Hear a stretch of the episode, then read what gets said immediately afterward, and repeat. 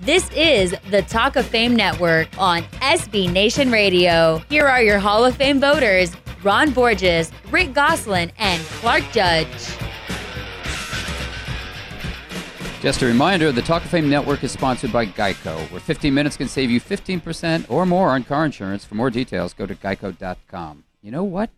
You probably should have gone 15 minutes ago.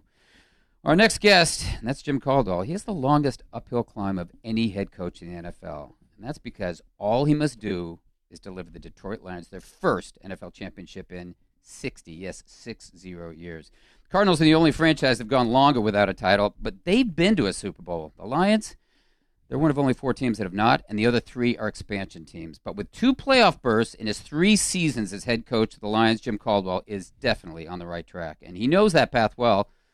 He took it there with the Colts. He took them to the Super Bowl in 2009.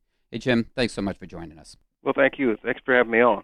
Hey, Jim, you coached Peyton Manning with the Colts, Joe Flacco with the Baltimore Ravens, and now Matthew Stafford with the Lions.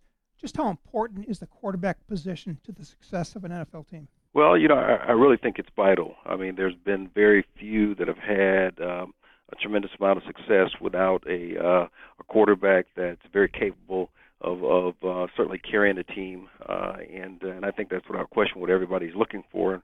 Fortunately, obviously we have one of those. So I've had great fortune to have been able to coach some pretty good ones over the years, really good ones over the years, and been fortunate in that regard. And obviously we have another one here as well. Stafford, of course, was the first overall pick in the draft and one of only five quarterbacks in NFL history to pass for 5,000 yards in a single season. Fraternity that includes Dan Marino and Peyton and Tom Brady, of course, and Drew Brees. What makes Stafford special, and what leads you to believe he can be the quarterback who brings a Lombardi trophy to Detroit? You know, a couple of things. Even prior to my coming, you could certainly see from the way in which he's played year after year after year. He's been pretty consistent throughout the years just in terms of generating yardage for his team.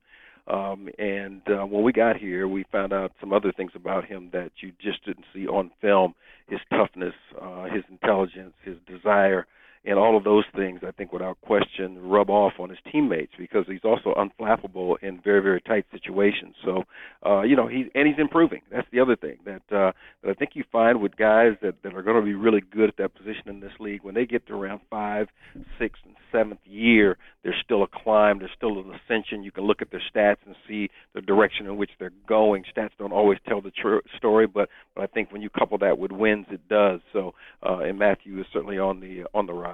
Jim, you know what I loved about him last year? The comebacks. I mean, the first half or three-quarters of the season, you guys were always coming back, and he was always leading you to a victory coming from behind. And that takes something special, I think, from a quarterback. Yeah, I don't think there's any question about it. I've been a part of two teams, actually, that set both records, to be honest with you. We did it at Indy in 2009. We came from behind, set an NFL record for a number of times, coming behind in the fourth quarter, and we broke that record here. And so that just tells you that, obviously, he's one of those guys that does not shrink when the moment gets big. He's never deterred. He has good focus and concentration, and he's a winner. So, we just anticipate those kinds of things, always keeping us in the ballgame. We're speaking with Detroit Lions coach Jim Caldwell on the Talk of Fame Network, and you can find us on the web at talkoffamenetwork.com or on Twitter at talkoffamenet. And Jim, I talked about the drought in Detroit for the Lions. Let's go back there. The Tigers, Red Wings, Pistons, they've all won multiple championships in the last half century. I know you've only been to Detroit since 2014, but does that 60-year championship drought weigh on you as much as does the franchise and the city of Detroit itself? Not really, because of the fact that I wasn't here during that time period. If I'd been here that entire time, obviously it would take on a little different connotation. But in terms of desire to get there and to win and those kinds of things, yeah, absolutely. We want to win it. We want to win it all. I mean, that's the point of coaching. That's the point of playing this game. I think the desire to do that is certainly there. But I just don't have to carry along with me, 56 other years. So, we just got to do our job, right? Oh, with the Ford family's carrying those 60 years. Hey, Jim, upgrading the offensive line was obviously a priority this offseason, and you signed a couple blockers in free agency, tackle Ricky Wagner and guard T.J. Lang. Yeah, I'd like to ask you about Lang in particular. He's a Detroit kid who's been to the Pro Bowl, also wears a Super Bowl ring for the Packers. Were you looking for a little more from him than just his blocking skills? Well, I think that's all part of it. I mean, obviously the first thing you look at is you certainly want to get a real good sense of his athleticism and ability to do his job. He has that. You obviously want to determine the character and strength of character and what kind of traits he has to offer the team. You also want to certainly look at his leadership capabilities, and then does he have a history of winning? He checked all the boxes in that regard. He can do his job as well as anyone. He's proven that year after year. He's a guy that has just unbelievable character and a great leader. You know, a mark of a true leader is a man who can lead himself, and he's a good family man and a guy who's been beloved every place that he's been. And then also, obviously, he's had a lot of success, and winning, I think, is contagious, and he certainly brings that kind of attitude along with him. So I think that's helpful for us in terms of our offensive line room and our offense as well. Now, you had an 8-year run as a head coach, college head coach at Wake Forest in the 90s. And just wondering, how did that prepare you for head coaching in the NFL, and how different are those two jobs? Well, you know, it's still the game of football. There are some similarities, but a vast difference just in terms of the league and things of that nature. But I can tell you what it did for me. Number one, I was 38 years old when I got that job, and it was one of those real tough situations. So I learned to battle through and persevere. But then also I developed a voice as a leader. You did it positionally and then as a coordinator maybe prior to being a head coach. But when you get a chance to run your own show, you get to develop all of those things that I think just in terms of product leadership are extremely important.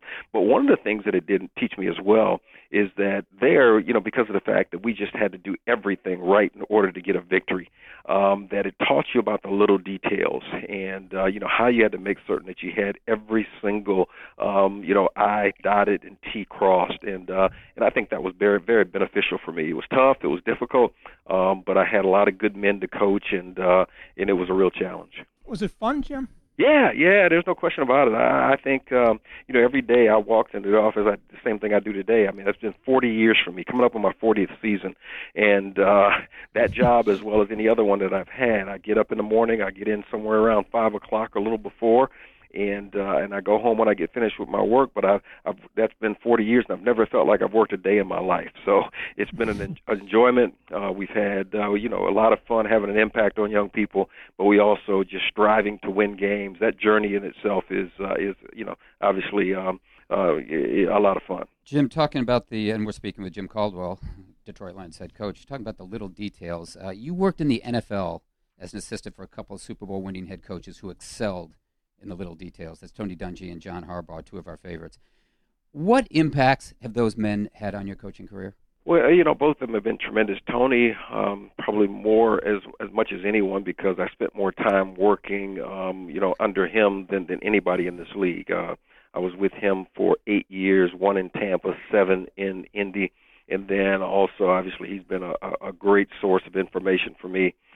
Just tremendous at his job. I think oftentimes people underestimate, obviously it did for a while, and obviously he finally got the notoriety that he should have gotten in terms of the Hall of Fame, because he's a Hall of Fame coach. He's smart, strategic, had a great way of communicating with the team. I worked for him for 8 years and never heard him raise his voice louder than I'm talking right now. But his teams are very tough, very effective, and very capable. So that was, and he covered every detail, and he covered it in a way where he treated those guys like men and expected them to measure up to it. So most of our practice situations, how we function in that regard, a lot of that, the great majority of it, comes from obviously his tutelage. And then John Harbaugh, I had a chance to go and work with him after we left, got fired at Indy. And that was just absolutely an outstanding opportunity for me to even grow even more. They do a great job. I've always done a great job just in terms of understanding the nuances of coaching and motivating a team. But then also, you know, I picked up a few things in terms of practicing situational football. And we've always practiced situational football, but they did it in a way in which was a bit unique. There were kind of mocks that they put together on a daily basis that you worked through them, and not just when something came up in a ball game that you had to react to. So that certainly has helped us through the years as well. Both those guys were, you know, just had a tremendous impact on me, both great men and great leaders. Just a hunch, but I guess, and I'm guessing you heard John Harbaugh raise his voice once or twice. Yeah, John can get pretty excited. The thing that you don't know probably about that situation is, I've known the family for quite some time. The reason why I went to University of Iowa, because I played defensive back and was getting recruited by them as well as a few other teams. But I went there because of the guy coaching the secondary there was Jack Harbaugh. And Jack was one of those guys that I think when you see his sons, you see Jack. Jack was fiery. Jack was very smart. Obviously, from winning a national championship when he was down in Western, and has done a great job throughout the years. But that was my first sort of acquaintance with that family. I loved Jack even during that time and looked forward to playing for him. And after I signed, we had to sign National Letter of Intent and then the Big Ten tender. After I signed, he went to Michigan. So so that ended that relationship rather quickly. Jim, you were the first African-American head coach in the Atlantic Coast Conference at Wake. Now you're one of only 7 African-Americans serving as head coach of NFL teams.